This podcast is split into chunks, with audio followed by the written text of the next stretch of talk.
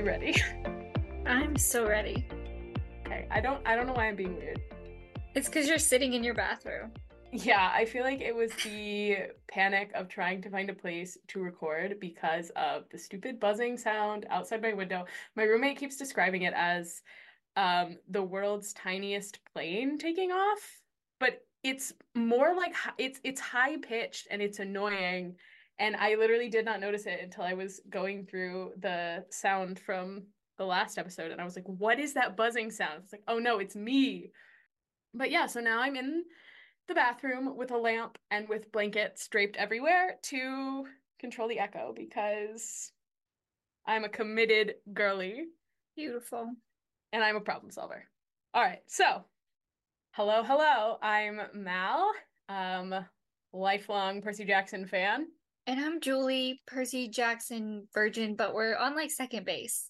I feel like. I feel like we're on second base. We're halfway through the first book. That's true. Um, sure. I'll give you I'll give you a single for getting this far. Um, you're like rounding first. Yeah. About to be thrown out by the beautiful Aaron Judge. Sorry, I had to bring my boy into it. for sure. Um, okay, so this is Demigod Debut, a podcast where we are talking about Julie's first read through of The Lightning Thief.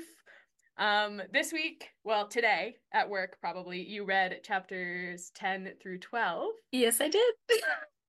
All right, so any anything else to share before we get into chapter 10? Cha- chapter 10 was so long. I was like reading it in the morning before I actually had to start work. And I was like, oh my God, how many pages? I'm used to it being like 10 pages a chapter. And I was like, Jesus, come on.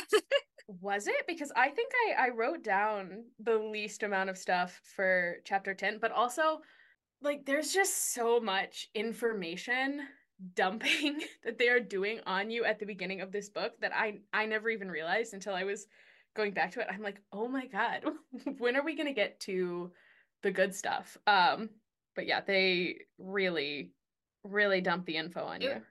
it felt like a lot of mythology in this chapter. Yeah, that probably probably feels right. Um yeah, all right. So, chapter 10, I ruin a perfectly good bus. So, it starts with uh Percy packing for his quest, and so he brings just a change of clothes, a toothbrush, and a hundred dollars in mortal money. And like, okay, this was 2005, and inflation is rampant and all that, but even in 2005, a hundred bucks would not get them that far. Like I Googled it, I put it in the little inflation calculator, which I don't know how accurate it was, but it said that a hundred dollars then would have the same purchasing power as $157 today. This is Joe Brandon's America. exactly. um I swear to God, I'm further left. I'm not a conservative. I promise. well, I mean, is anyone a fan of Biden? Like even like not very left Democrats? Oh, there are some people. It's like it's like white women in their 40s. Like they love him. I hate that. I hate that so much. anyway, um, this is a new record for how quick that we've gotten political. So proud of us. Yeah, I love it. I'm poisoning it. No, it's good. That's that's the unique perspective that you bring to this. Um, so $157 in today's money. Mhm. And I know you probably take more trains than I do coming, you know, from Pennsylvania to New York occasionally, but the times that I've gone places like on an Amtrak train or like a bus in New York, like I've never spent less than like $80 a ticket. And like there's 3 of them. Like they they could not pay for bus tickets for all of them with this $100. So and there there is really no point to get into this argument but i'm just kind of like they did they, if you're like you're trying to save the world you'd think that you would at least give them a little bit more than a hundred dollars and i mean i know immediately in this chapter all their stuff gets blown up and they like lose the money anyway so it doesn't matter but i also am just just why are we sending three basically 12 year olds i mean i know grover is not but you're just you're just leaving them to fend for themselves with a hundred dollars and that doesn't sit right with me Well, don't you think that the train tickets would also be cheaper back then? Probably.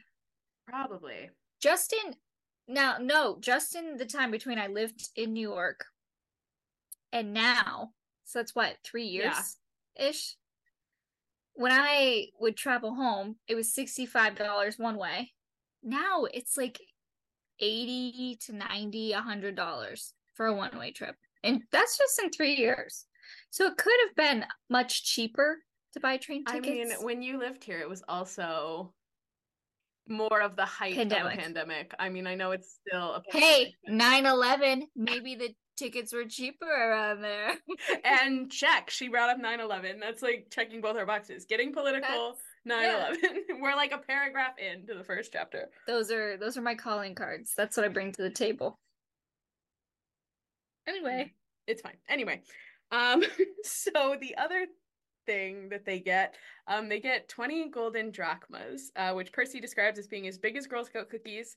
And I just want to know like what kind of Girl Scout cookies he's comparing these to because there is a difference between like Thin Mints and the big like thanks a lot shortbread ones that have the chocolate on the back, which I think they discontinued. I don't recall those. Ugh. They were so good. It was just like a shortbread cookie and it said like thank you in different languages and the back was dipped in chocolate. I don't think they had those when I was a Girl Scout. Well, I did find out that there are different cookies, like different cookie suppliers, depending on where you are in the country. So, like, there are different. Oh. I don't know if it's different varieties of it. It might be both, like different varieties of cookies, but then also like cookies like Thin Mints taste different depending on where you are. Really? I feel like I heard that, and maybe I'm spreading misinformation on this podcast. Yeah, maybe you are. Um, I think I've already spread misinformation because I think I said um, that Hermes' caduceus wasn't the medical symbol, and it is. He's not the god of medicine, but his caduceus is the medical symbol. And I think I said that it wasn't, and it is. We're correcting um, the record now. Co- correct. I want to go on the record and say that um, sometimes I just say things and sometimes I sometimes I believe everything that I've heard online and I shouldn't do I'm that. looking at Girl Scout cookies now. Why are there two different lemon cookies? lemon flavored cookies. Who likes lemon flavored cookies? New, there's a new lemon flavored cookie? Because I know the like lemonades. Yeah, then there's lemon ups. Huh. It's a crispy lemon cookie baked with inspiring messages. Oh. Oh, that's probably what they replaced the thanks a lots with. Let me Toastier? Yummy toast shaped cookies full of French toast flavor and dipped in delicious icing. That sounds good. Thin mints and Dos Dositos and Samoas are my go-to. Microwaving Samoas in like for like 10 seconds. Oh, incredible. Because this chocolate just starts getting melted in the caramel. Oh, so good. When do Girl Scout cookies go on sale? Like when do they start? I now I need some. Dositos like the little peanut butter sandwich ones? Yeah. Oh, because I thought you meant tagalongs. I love tagalongs. No, no, no, no. I mean, I like tagalongs, but I like the sandwich cookies. Okay, okay. The thing, the thanks a lot was discontinued in, in 2021. Never heard of those. That's so weird. Yeah. Um. Anyway, point point being, they were they were like big, and Thin Mints are like. I'm I'm assuming Thin Mint size. That's like the classic Girl Scout cookie. Yeah, I I would assume they just didn't say Thin Mint. I guess I don't know. Yeah. And so Percy says that the coins have a picture of a god on one side and the Empire State Building on the other. And he says that the ancient drachmas were silver. And that is true. Um, when I was in Greece this summer, I got a little like necklace pendant that I wear all the time that is like an ancient silver um, drachma, which I love um, because it is a Percy Jackson reference. And I actually have had students kind of clock what it is and be like, is that a drachma?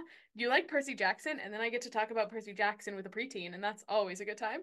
Ooh, I also today I had a student because I've been doing this like sticker thing for the fifth graders, and um, like they can earn a sticker at the end of class and whatever. But I had one little girl, um, she was like, "Oh, you should get Percy Jackson stickers," and that was all the convincing it took. They're coming tomorrow. Um, you can get a pack of fifty for like four dollars on Amazon.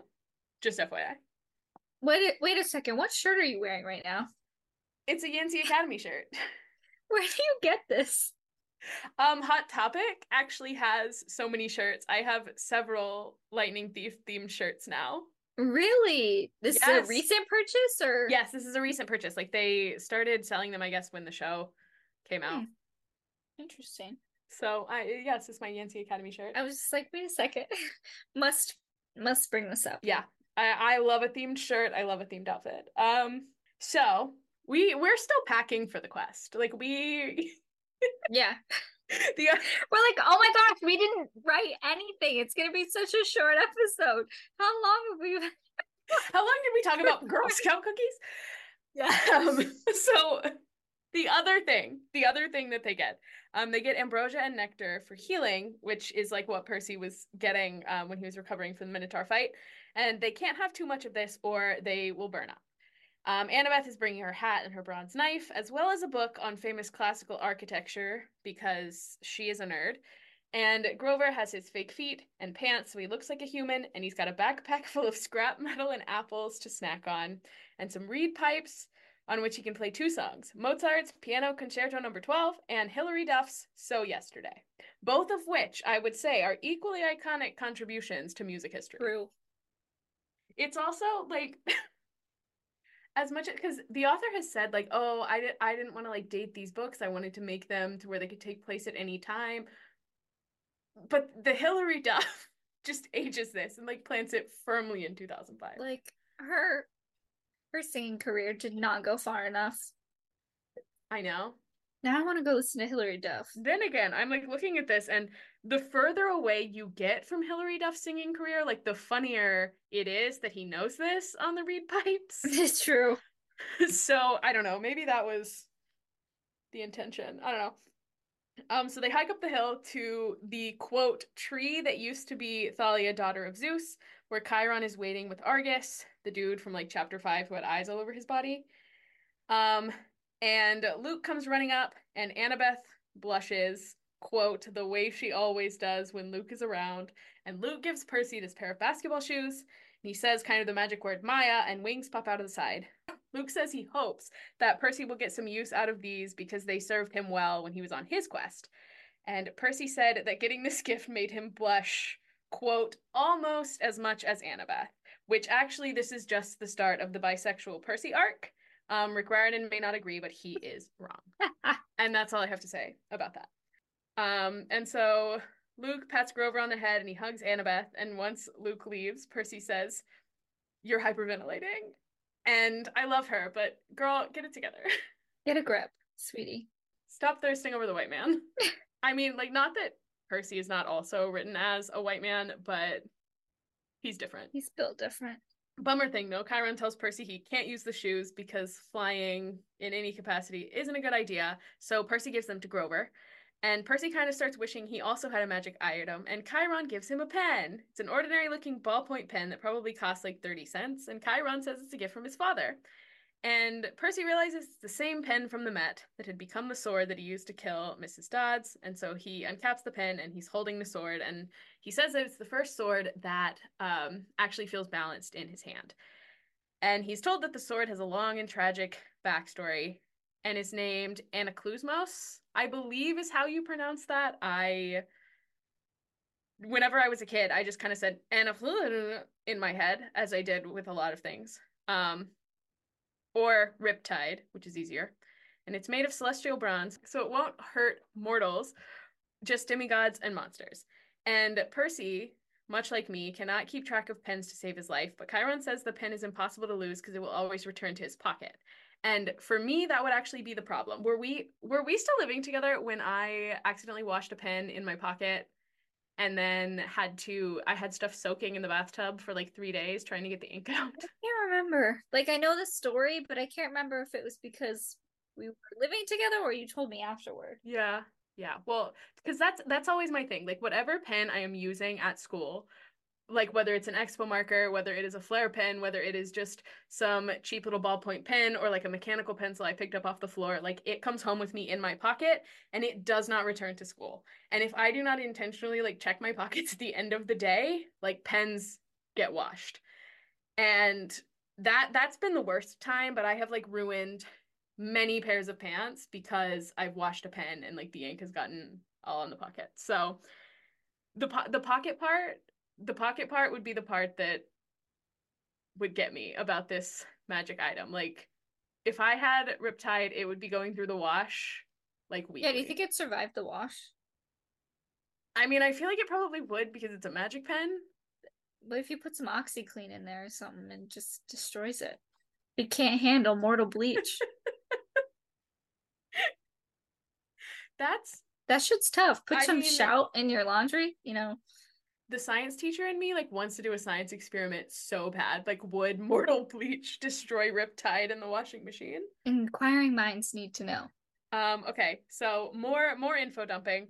Uh, Chiron explains the mist is what like keeps mortals from seeing what's really going on, and then also that they can't use cell phones because it's like a beacon for monsters. And then Percy also chooses now to ask about times before the gods, and Chiron tells him about the golden age when Kronos ruled and men were kind of nothing until Prometheus brought fire to mankind, which eventually led to Western civilization. So Excuse me, excuse me. I just I have to interject, of course, the Prometheus Oppenheimer reference, where it's the first title screen when it comes up that Prometheus stole fire from the gods, gave it to man. For this, he was punished. Was chained to a rock and Sure was. punished for eternity. The beautiful scene that you get the opening of Oppenheimer, the greatest film ever created. So was see, like- you do know things about Greek mythology from the movie Oppenheimer. but only about Prometheus from the Oppenheimer movies. Like you are an American Prometheus, the man who gave them the power to destroy themselves. Ugh. I will be rewatching that movie now. I think tonight. I'll just put it on in the background. Um, also, Prometheus, I think, is the statue that's like above the ice rink in Rockefeller Center. I think that's right. Yeah. Yeah. Um, so, you know, it's cool. Yeah. Um, but thanks to Prometheus, we have Western civilization. Um, because like you said, he gave us the power to destroy ourselves. And you know, Beautiful. we have not we have not done well. Um, so in in asking this, Percy's really just looking for reassurance that if he fails, like everything won't be ruined. Like he's like, if the gods die, like there would be something else, right? Chiron says all we can do is follow our destiny, which is unhelpful. And so they go to leave, and once again, Percy calls it the tree that used to be Thalia, daughter of Zeus, which like gives me a little giggle every time. Because you could just tell that he's very fixated on like this tree used to be a person, like this was a person Mm-hmm. and it's just it's funny. So they drive towards the city. Ten miles in, Percy's like, "Hey, so far no, so far so good, no monsters." And Annabeth's like, "It's bad luck to talk that way." And they just start bickering. And Annabeth tells him that their parents are rivals because of a time that Poseidon brought his girlfriend into one of Athena's temples to hook up. More on this later. And then they competed to be the namesake of Athens, which is obviously not called Poseidon's, um, because he made a salt saltwater spring and she made an olive tree. And they did tell us this story when we went to the Acropolis in Athens. And I was being very annoying the entire time I was there. And I just want to give a shout out to my friends that tolerated me because I was insufferable. Um, because there's like there's like an olive tree up there and there's like a whole plaque about um what happened in the myth. And I was like, this is just like Percy Jackson. And um no one thought I'm kind of glad I didn't go on that Greece trip. Then I gotta gotta say. yeah, no one thought I was funny. Um, yeah. Okay, so they make it to the Greyhound station, and Percy finds a missing person slash wanted poster for himself, and he rips it down before Annabeth and Grover can see it. Um, Percy thinks about how close he is to his mom's apartment, and he thinks about like Gabe being there. And because he can read emotions, Grover asks if Percy wants to know why his mom married Gabe. And he says that the smell of Gabe has been hiding Percy from monsters for years because he smells so repulsively human. And Percy thinks about how he's grateful that Annabeth and Grover are there, but he feels kind of guilty um, because he's not on this quest for the bolt at all, but to save his mom. And no one is surprised. No, no one is surprised by that. Like, um, they wait for the bus. They play hacky sack with an apple, and Percy says that Annabeth is incredible. And this is like one, the first like positive thing I feel like he said about her. Um, but it also made me think of like middle school courting rituals and the way that like if you were really good at sports, like Mhm. you would get a boyfriend. And so I was just like thinking about like, oh, she's so good at hacky sack. Like, I really just want to awkwardly walk her to class every day and then like very much not dance with her at the school dance because like she's so cool and she's so good at hacky sack. I don't know. Love your middle school boy voice. Yeah, that's it's my middle school boy voice. Um and actually I was just describing um my own middle school not boyfriend and he was my not boyfriend because I wasn't allowed to have a boyfriend. Um but he did walk me to class every day and we did go to the dance together and not dance at all like i just danced with my friends. Mm-hmm. and we like very much never touched each other and is he gay? Is he gay now? He's not. He's is actually it... married to a woman. Oh. um me oh. however i look back on this and i'm like oh that makes sense. Um but you know very respectful of him to like not i guess force himself on a 14 year old girl who was like very much not into it. Low bar, but yes, it's teenage boy. Or the bar is a tavern in hell. Yeah. um all right, so after their little hacky sack game, they hit it too close to Grover. Grover eats it, and all I can think about is how bruised that apple must be. I hate eating bruised apples. Like now as an adult, when I buy my own fruit, I will like feel up the apple to see like get the least bruised one. And then because apples cost money, if there are bruises, I will still eat it. But like as a kid, I would like cut off the bruised part. I cannot stand a bruised apple. And I know he also eats metal, but like the bruised apple is really just a sticking point for me. I don't really I don't know. I guess it doesn't bother me much. I really like a bruised um pear. I actually prefer them to be very mushy. Yes. Yes, because pears are too hard. Mm-hmm. I don't know, like there are certain texture things. Like I also cannot stand French toast. I know. I know. How would I not know this about you? Yeah, I don't like French toast. Um something about the texture of like the eggs with the bread, I can't do it. Oh, stuffed French toast though with like can't do it. Cream cheese frosting in it. Oh, so good. I'm just making myself hungry. Um, okay, so after Grover eats his nasty ass apple, um, he starts acting weird, like he smells something, and he says maybe it's nothing, but um, Percy also kind of starts looking over his shoulder, and turns out it's lesbian icon Mrs. Dodds again. Um, so she gets on the bus this time with the other two Furies, and they, for some reason, announce all three of them. I have to go to the bathroom, like, like that's a normal thing to do. Um, but also me, my like anxious self, sometimes when I like am doing something that's like like I'm trying to come up with a cover for like something that I'm doing that's not what I'm actually doing. Like I feel the need to like over explain myself. So I'm like, I get what they're doing, but also now that you said that, I'm going to like think about that every time like you start explaining way too much about something. I was like, what is she hiding? What is she actually about to do? You just outed yourself there. I just, yeah. I just told on myself. What kind of? I don't really do sketchy stuff though. No, it's just probably embarrassing. Yeah. Which makes it more uh, entertaining yeah. for me. Um. Okay. So they announce that they need to to use the bathroom, and so they start heading towards the back of the bus. Annabeth tells Percy to take her hat and get out of there, since he's the one that, that they're going to be looking for. So he does. Um. The Fur- the Furies start hissing at Annabeth and Grover. They're like, "Where is it?" And Annabeth says he's not here. And Percy um, decides to grab the wheel of the bus and yank it to create a distraction. He also pulls the emergency brake. Um, and so the bus stops. Percy looks out the open door, but decides he's not going to leave his friends. So he takes off the cap. Mrs. Dodds tells him, You've offended the gods. You have to die. They fight. Percy tells them to eat his pants in Latin. Um, lots of good stuff here. Thunder shakes the bus, and Annabeth's like, We got to get out of here. And they do just in time for the bus to get hit by a bolt of lightning. They run into the woods, get away, and that's the chapter. So, really, I ruin a perfectly good bus is not an accurate description because Zeus ruins a perfectly good bus with a lightning. Yeah, it's his fault. Excellent. Thoughts on anything we didn't already discuss? No, I got my Oppenheimer reference in there. That's really all I wanted to do. I was like, I thank God, thank God yeah. that one. That's like that's my that was my entire personality for about three months.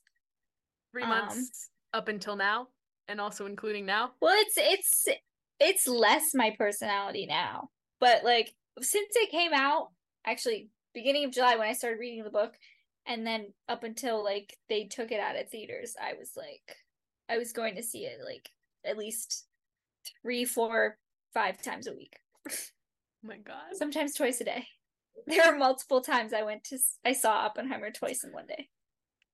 Um, okay, chapter eleven. This is this is the one that I wrote a lot for. Um, so chapter 11 we visit the garden gnome emporium and before we get into the chapter i want to bring up your prediction Buck garden gnomes. yes um By the way. before i want to bring up your prediction from last time because you said um it had big oklahoma vibes and i really love the faith that you had in these children that like they would be in oklahoma within two chapters like they're barely Yeah. in jersey um so percy starts the chapter off saying in a way it's nice to know that there are gods out there because then you have someone to blame when things suck so they're walking through the woods somewhere in new jersey and they're never going to make it to la musical reference for you. Um, they've lost everything the money, their food, their clothes. Uh, Grover laments his like perfectly good bag of tin cans. Annabeth blames Percy for coming back, saying that they would have been just fine. And Grover says, Yeah, sliced like sandwich bread, but fine. And Annabeth tells Percy she guesses that it would suck for him if he died, but it would also really suck for her because the quest would be over and this is her one shot to see the world. Um, once again, my queen with zero social skills, Annabeth Chase. Like she just does not know how to act, and I adore her. Annabeth starts telling Percy that something was kind of funny on the bus, and she's interrupted by Grover playing his little reed pipes, trying to play a Find a Path song.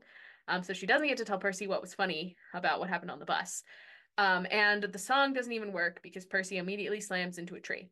They see a neon sign ahead and smell greasy food, and Percy says he really needs a double cheeseburger because he's been eating camp food, which Percy literally says it is ultra lean cut barbecue. And when I read that, I hear dry as hell. Northern barbecue just does not hit. Again, the Confederacy is jumping out at me right now through the screen. Every time you say, every time, Listen, this- every time, I'm like, stars and bars, Barbie, get out of here. This is the bad vibe.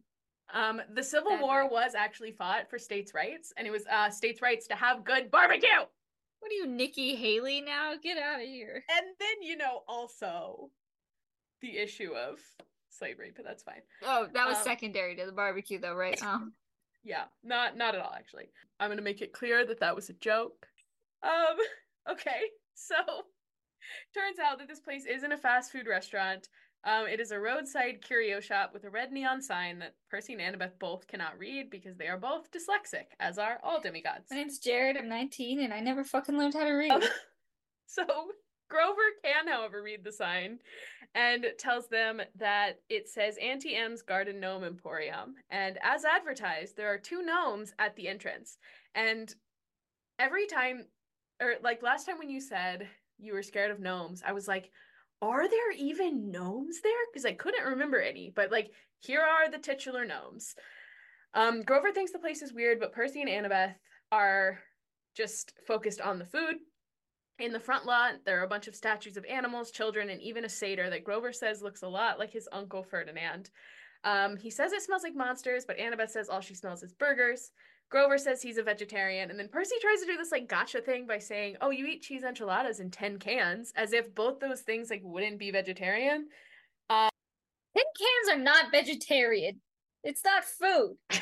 But they're I don't care. It's not food. That's like saying my my hand lotion is vegetarian. well, if it doesn't contain animal breath. That's not. No, it's not food. Vegetarian means food.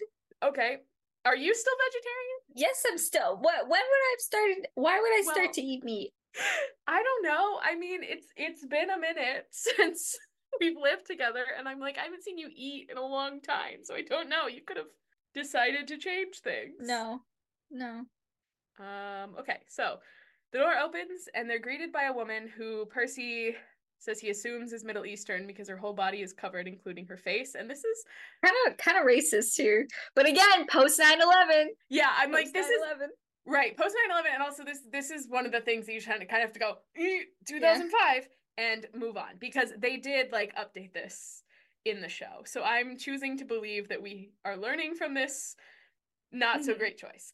Um so she asks where their parents are and Percy says they're orphans who got separated from their circus caravan.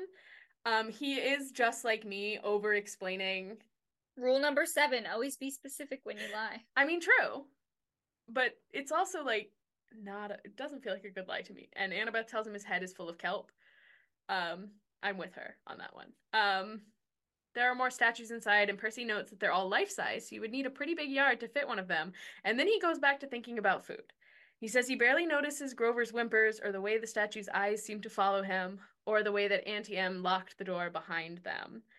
Um, and the last one, I don't I don't really think locking the door is a red flag. Like anytime anybody comes over, I'm locking the door. Like that's just feels like a thing that like a woman who lives alone would do. Like you would lock the door. But this isn't our house. It's like a public place, you know? It's like a store or something. It's like a business. Okay. So maybe maybe I'm just an idiot. Well, there's that. and maybe I'm thinking the show has really I'm gonna stop bringing up the show until you've watched it. I promise at some point. But like in the show, they like go into her house, so maybe that was coloring Ah, my. You're thinking about the show. Yeah, I was like, it, it doesn't feel weird that she would like lock the door. It's her house. Um, but I, I guess it's it's not her house. So they eat, and some suspicious things happen, like Aunty Em calling Annabeth by her first name, despite them never introducing themselves, and Grover asking, What's that hissing noise? and her brushing it off as the deep fryer. Yeah, you can immediately tell who she is. Right, okay. As soon as soon as they describe like the one girl who got frozen, like she looked terrified, immediately you knew that she had turned that little girl or whatever into stone. And then, oh, what's that hissing? oh, Like it's so obvious. So obvious, which I get. It's like a children's book. So I'm not patting myself on the back, but I'm also like, can you give me a little bit of air of mystery or something? And see, I wish I remembered my first time reading this because I don't know if I picked up on it. Like, I can't remember Mhm. if I picked up on it, but I don't know that I would have because I don't know if I knew who Medusa was. But yeah, I was gonna ask. I was like, okay, Yeah. come on, like you have to be picking up on this, like very clear. Yeah. Yeah, Yeah, very very, obvious. clear. Um, they're holding your hand, walking you over to the point. yeah, they they really are. And this also makes me think like Annabeth is supposed to be the smart one, and like I know she's really hungry, and it it's kind of implied that they're like under sort of a little trance kind of thing, but it's like sure like they should have they should have picked up on the clues like i can understand percy being kind of clueless like he's new at this but like annabeth and grover have been in this for so long and the fact that they don't pick up on this is like ah yeah. um, it's fine. so, Percy notes that most of the statues look terrified, and Aunty Em tells him that the face is the hardest part to get right. And she says she used to have two sisters who helped with the business, but they've passed on. She also says a long time ago she had a boyfriend, and a terrible woman wanted to break them up, so she caused a terrible accident. And this is when Annabeth like finally starts to piece things together, um, because she's like, "We need to go," and um, Aunty Em asks them if they would pose for a picture, and Annabeth says no, but Percy's like, What's the harm? The harm is getting turned to stone, Perseus. Get out of there. Um, they go outside. Percy's still kind of under her spell, so Annabeth has to like push him off the bench to get him to look away as Medusa like reveals herself, and Grover realizes that the statue is his Uncle Ferdinand, which R.I.P. to Uncle Ferdinand. Uh, Medusa tries really hard to convince Percy to look at her, and she tells him not to be a pawn of the gods, and like things would be so much easier if he was a statue. And she said Annabeth's mother did this to her, so she must destroy her. But Percy could have much less pain as a statue. And Grover uses his flying shoes to try to whack Medusa with a branch, and Annabeth tells Percy he has to cut um, her head off because he has the better weapon to do it, and also because like Medusa isn't going to let her get close enough to do it. And so she gives him this like green glass sphere thing to look at her reflection in, and Percy approaches and eventually cuts off her head. Um, the head doesn't turn to dust though, kind of same as the Minotaur horn because it is now a spoil of war, and it can still turn people to stone, which is cool, but also Pretty badass. Freaky. Um, they go back inside, and Percy says, "Oh, we have Athena to thank for this." And Annabeth says, "No, this is your dad's fault," and calls back to the story she told last chapter about Poseidon and a girlfriend in Athena's temple, and how Athena turned her into a monster for it. And they bicker again because that's what the two of them do until Grover says he's getting a migraine from all their arguing. Um, so Medusa thoughts from you before I go off because I have many. I don't have any thoughts. I just love Medusa. I think she's Agreed. an icon. Agreed. We support women's wrongs on this podcast. I just thought it was yes. Absolutely. It was just so obvious who it was. And also, okay, dare dare I say another queer coded villain because turning men to stone, gay as hell. Gay as hell. Love it. Um, yeah. So, so Medusa is always kind of one of the myths that I point to as like a, if anyone asks like, why do you like Greek mythology? It's always one I'm kind of like, oh, because it's you know one that just kind of everyone knows. Um, but also because it's one that like I can pinpoint as like being told so many different ways and kind of the way that it has evolved and changed like based on who's telling it and like why um because i i always go feral for a retelling of anything.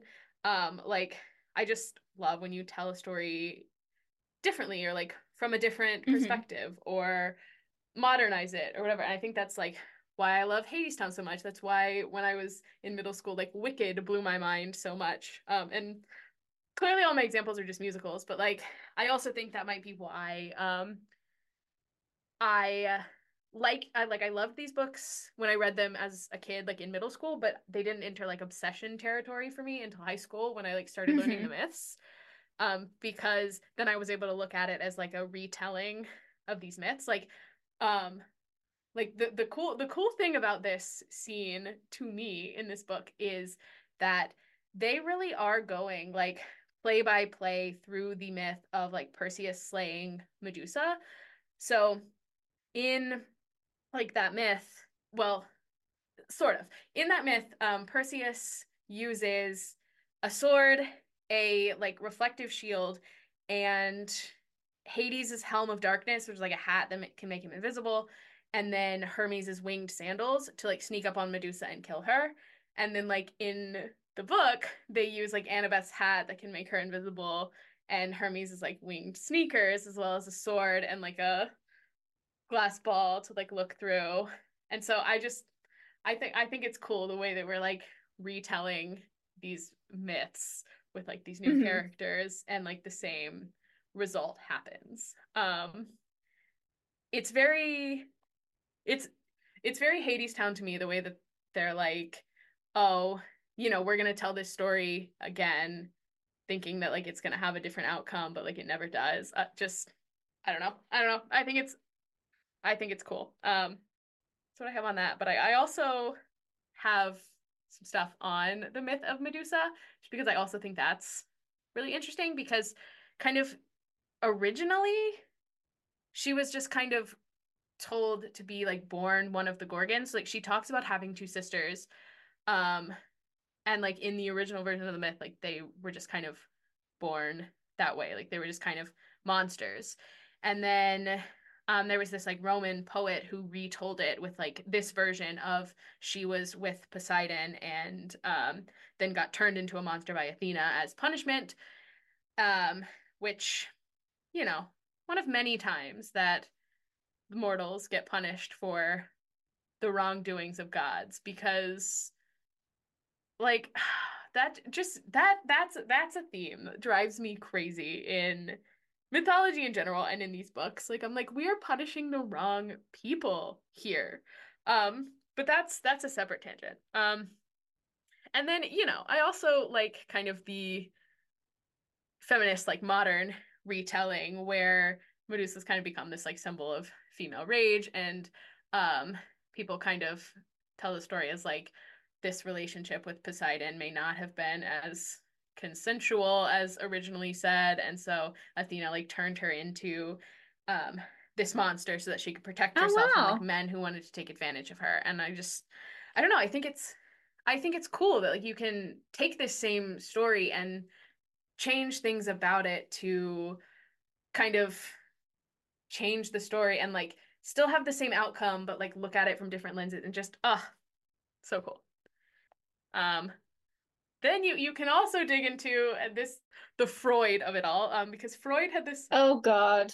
Not Freud. i know i know i know freud had this like essay that was published i think after his death and it was like all about how the myth of medusa is like a reflection of a man's fear of castration and how um like the fear that a man gets looking at Medusa is actually just like a metaphor for the like way that a man feels like seeing a an adult woman's like genitals for the first time and like the snakes are like pubic hair and um the like turning to I really think Freud was just gay.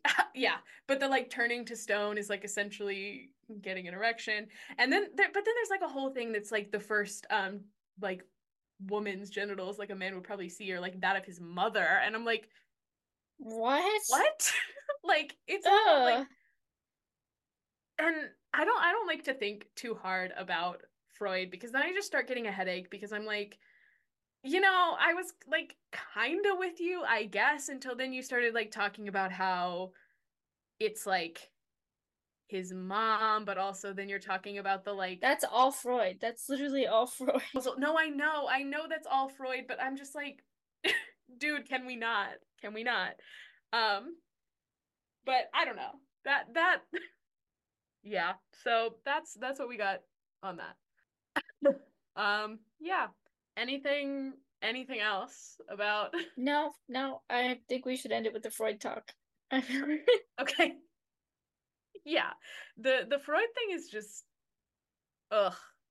Disgusting. I, I don't want to i don't want to talk about that. Um great. So on that note percy's just kind of pissed about this whole encounter and he's mad at annabeth and like mad at the situation and he thinks how he doesn't want to be a pawn of the gods so he gets a box packages up the head, addresses it to Mount Olympus with best wishes, Percy Jackson. Icon behavior, icon shit. Um, and uh, Grover says that the gods are going to think he's impertinent, and Percy says, I am impertinent. And I did not look up what impertinent meant until I was like in my 20s. So. It means like rude, by the way, not showing proper respect. um, did you write that in your notes? No, because I, I looked it up now. Okay. I know what it means now. Okay. But like this is this is another thing that's interesting to me because like in the myth of Perseus, Perseus does I mean he uses the head as like a weapon for a little while. Um but then eventually like he does give it as tribute to Athena and then she turns it into this like shield that she uses in battle. Um but it's very interesting that they kind of do the same thing. Like Perseus gives the head to the gods, and then Percy um gives the head to the gods. But it's like one would be seen as disrespectful, just I guess because of like intentions behind sending it, um, versus like mm-hmm. the original Perseus. It was more like in tribute. I don't know, just just interesting. Um, yeah. So that that's all I have on that chapter. You got anything? Uh no, that was it. That was just the Medusa thing, very predictable. Okay. Rick Riordan. you are not a good writer. That's what I have to say. That don't say that. I mean, it's written for children, so I'll I'll give him a bit of a break. But I'm like, come right, on, are you writing to idiot children? No, like give me something. okay, see, I think that Rick has some some definite like strengths as a writer. Um, one of the things that he's not so great about is like plot holes and remembering details. Subtlety. He's not very um, good at that. and subtlety, probably. Um, but then there there are some things that he's like really good at. We all but, have our strengths um, and weaknesses, I guess. Yeah. Yeah. All right, so chapter 12, we get advice from a poodle. So they're camped out in the woods and Percy says that they're in this clearing that was like being used by local kids for parties because there's fast food wrappers and soda cans. And I am so sure, I'm so sure that they are in fact soda cans and not anything else in this children's book. Um, they're sleeping in shifts to keep an eye out for monsters. Annabeth Annabeth goes to sleep immediately. Percy and Grover get to have a little private conversation, and Grover talks about how the pollution makes him sad and how humans are killing the planet. And at this rate, he'll never find Pan, which is what he wants a searcher's license for. And Grover says that Pan, the god of wild places, disappeared 2,000 years ago, and humans have been pillaging his kingdom ever since, but satyrs refuse to believe um, that he's gone. So every generation, the bravest satyrs pledge their lives to searching for him. And Grover says he plans to be the first searcher to come back alive. Um, Percy kind of wonders how Grover could pursue something that feels so hopeless, and then he thinks about his own quest and wonders if this is any different. They get on the topic of Annabeth having a plan, and Grover tells Percy not to be so hard on her because she forgave him for dot dot dot. And Percy puts together that his first failed assignment was five years ago, around the time when Annabeth first got to camp. Inch resting. Grover says he can't talk about this, but he and Annabeth agreed that something strange is going on and something isn't what it seems. And he says that the Furies seem like they were holding back and weren't as aggressive as they could have been. And both he and Annabeth got the feeling they weren't looking for a person, but some kind of object. And Percy finally admits to someone that he isn't on the quest because of the bolt, but because he wants his mom back. Grover says, No way. What? I know. Grover's like, I know that. But he also thinks that there's more to it. And deep down, Percy does care what his father thinks. Um, Percy denies this, says satyr emotions must be different because I don't care. So Grover just tells him to go to sleep. And Percy has yet another dream. He's standing in front of a pit and feels like something is pulling him towards it. He also has a feeling there's something down there trying to get out. A voice he describes as ancient tells him he's been misled and to barter with him and he'll give him what he wants. An image of his mom appears and the voice says, Bring me the bolt, help me strike a blow against the gods. And Percy realizes that what's in the pit is pulling on him, not to pull him in, but to pull himself out. Any thoughts on what this dream means? Uh, I think I mentioned it in a little bit in my predictions toward the end, so I Okay. don't want to say it now. Okay, great. We'll come we'll come back to the dream. Uh, so he wakes up to Annabeth shaking him, and underrated joke in my opinion. She tells him that he he was asleep long enough for her to cook breakfast, and then she just tosses him a bag of chips. Comedic genius. I love her. Um, Grover is holding a pink poodle and he is talking to it, which is how we learn that Grover talks to animals. And he says the poodle is their ticket west and introduces it to Percy. Percy's like, I will not say hi to the poodle. And Annabeth is like, dude, I said hi to the poodle, say hi to the poodle. So Percy says hi to the poodle. And there's a reward for this poodle $200, which the dog knows because he read the signs. That's not very much for a lost dog. For like a hoity toity little pink poodle. I know, especially, Couple grand. yeah, like a pink poodle, you would think it'd be worth more than $200. Uh, What is this, like a Tony Soprano dog? Is that what it is? So they they return Tony Soprano's dog, um, and they use the money to get tickets on the westbound Amtrak train at noon. So here's your Amtrak, um, which you were hoping for. Woo! But again, two hundred dollars is not that much money, and I looked it up, and right now it's like New York to L.A. was was like a thousand dollars on the Amtrak for like one person. So Well, it's like a three day ride almost, right? yeah, so I'm like they could not have like I I just I don't care how rock bottom the prices were after 9 11. It was not. yeah, it couldn't have been couldn't have been that cheap. Um, but you know, it's a children's book. We'll allow it. Um, so that's that's pretty much it. The dog chapter is very quick. It's really just silly goofy. Um, we're talking to a pink poodle. So any Okay, so let's let's go back to the prophecy. Do you have any updated predictions on the prophecy? I know you didn't really care about the first Yes. two lines. Okay, great. Yeah, I don't. I still don't care about the Okay. first two lines. Um, because honestly, I don't remember them. Um, but I have now decided that Grover is going to be the one to betray Percy, and it's gonna have something to do with him wanting to become a searcher and trying to find Pan or Pon. I think. I think that would really hurt, but I think that's the only reason that Grover would maybe betray him. Interesting. I don't think him and Annabeth are that good of friends yet. For her to betray him. That is that is that is accurate. They really just fight. Um Yeah. Cool. So you said you had a dream prediction Well, not a prediction. Well, or just like thoughts on the dream. um, well, it has to do with um guessing the chapter titles for next week. Oh. yes, so I, I do have. I have one more point before this. Okay, okay. Is I do think there's going to be some Amtrak slander coming up, which I will not stand for. I will have thoughts. Um, I think something bad is going to happen on the 66 hour train ride that it is from New York to Los Angeles.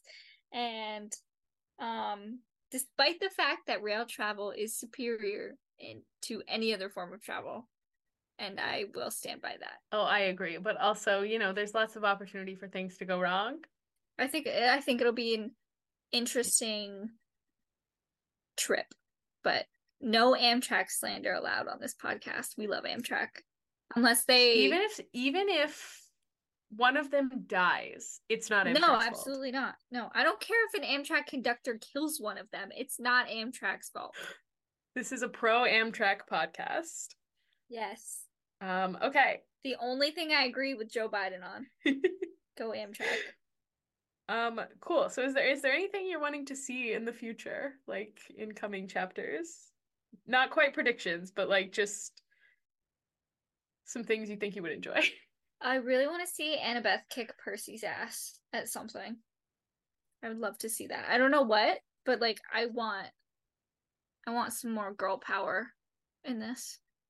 I don't care about Percy as much. Gotta be honest. Yeah. Love, love Annabeth. Um, okay, so chapter title predictions. Chapter 13 is called I Plunge to My Death. Yes, so I'm thinking maybe either an early entry into the underworld, but this is where it gets into his dream. That maybe it's somehow related to his dream with all those freaky little souls. I I'm trying to remember why that image is so familiar with like the gray. Talks about like the gray. I assume they're souls, but I think it reminds. I don't know if I'm thinking of like the Hercules movie Oh, maybe. where that's how they depict the underworld or something like that. I haven't admittedly I haven't seen the Hercules movie, the Hercules Disney movie and I don't even know how long. But that's the kind of vibes. That's also what I'm thinking of when I imagine this is the Hades from the Hercules movie because I He love does. him. He's got blue hair. Um but yeah, I think so I think if we're gonna do an early entry, that was maybe what that dream was. He's gonna I don't know. I'd like to see him I think he's gonna fall into the underworld or something. You're like just plunge him in plunge him into the underworld right away. Whoops. He like falls through a pothole or something. Um, okay. Number chapter 14 is I become a known fugitive. Yes. So this either refers to the fallout from sending Medusa's head to the Mount Olympus. So all of the gods, not just Zeus, are pissed at him because they're like, what really, dude? Really, that's kind of rude. Or he does something on the train and he gets he becomes a fugitive with the Amtrak Police Department, which is a real federal police department, by the way. Is they have real yes they have real federal legal authority the amtrak police department so i'd like to see him get in trouble with the amtrak cops That's amazing. Um, okay, and then um 15, a god buys us cheeseburgers. yes um first of all what about grover the vegetarian like what is he gonna eat first of all that was my first thought A veggie burger. they're not as good and i can guarantee you the veggie burgers in 2005 were not as good as the veggie burgers now and veggie burgers now are not good like you need like the fake meat stuff um i think it's gonna be dionysus because i think he has a secret soft spot i'd like him to buy them cheeseburgers i want him to show up again Interesting. that's what i got Okay. All right. Fantastic. Well, we're more than halfway through, but still got a still got a lot of book yes left to go. Next week is chapters 13 through 15, very excited to which are all all excellent chapters. get get more into it i get because we're over halfway through right is that right Yeah. Well, this this is our fourth episode. We've got four more to go let's do it for this book. Let's do it. Yeah. And I think all all the ones we have left are banger chapters. i'm counting on it I know, because we we still gotta convince you to keep going. It's gonna be a hard sell, I gotta tell you. I know, I know it's gonna be a hard sell. Next week.